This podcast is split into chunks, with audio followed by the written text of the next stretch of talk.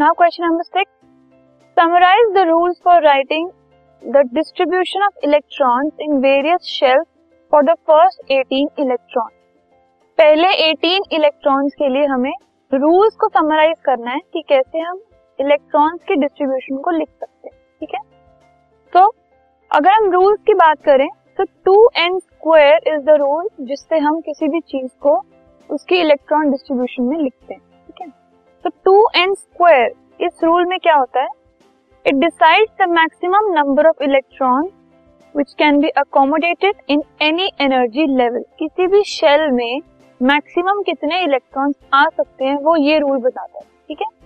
जो एन है एन इस केस में होता है number of the energy level अगर फ़र्स्ट एनर्जी लेवल है तो एन वन होगा सेकेंड है तो एन टू होगा थर्ड है तो एन थ्री होगा एंड सो ऑन अब मैक्सिमम नंबर ऑफ़ इलेक्ट्रॉन किसी भी एनर्जी लेवल में कैसे पता लगते हैं? फॉर एग्ज़ाम्पल अगर हम फ़र्स्ट एनर्जी लेवल की बात कर रहे हैं मतलब एन उसमें वन हुआ मतलब कि वो के शेल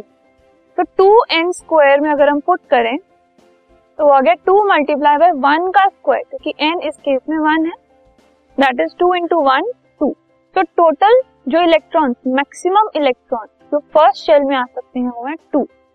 ऐसे अगर हम सेकेंड एनर्जी लेवल देखें तो एन हो गया टू एल शेल की बात हो रही है। Two multiply by n square that means two multiply by two square which is two into four तो सेकेंड शेल में मैक्सिमम आठ इलेक्ट्रॉन आ सकते हैं। ऐसे अगर हम थर्ड एनर्जी लेवल की बात करें तो एन इस केस में है थ्री तो टू इंटू थ्री स्क्वायर हो गया that is two into nine eighteen similarly fourth two into four square that is thirty two first energy shell में टू आ सकते हैं इलेक्ट्रॉन्स मैक्सिमम सेकेंड में एट थर्ड में 18 एंड सो ऑन ऐसे हम एनर्जी शेल के नंबर एन को लेकर टू एन स्क्वायर में उसको पुट करके मैक्सिमम इलेक्ट्रॉन्स निकाल सकते हैं। Now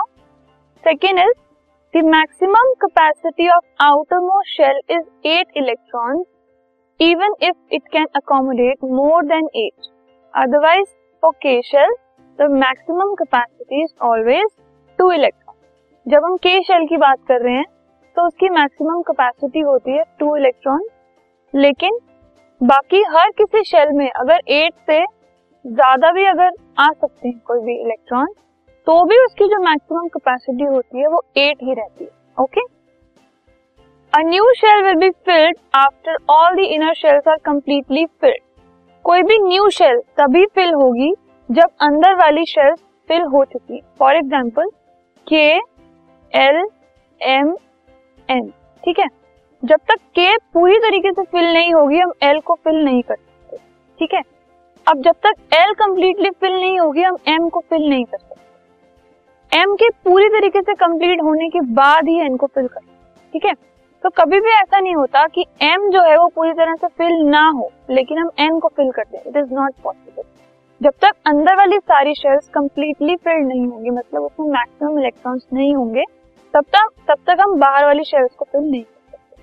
So these were three rules जिससे हम इलेक्ट्रॉन डिस्ट्रीब्यूशन को गवर्न करते हैं और इलेक्ट्रॉन इस तरीके से शेल्स में अलग अलग तरीके से डिस्ट्रीब्यूटेड होते हैं। So these are the three rules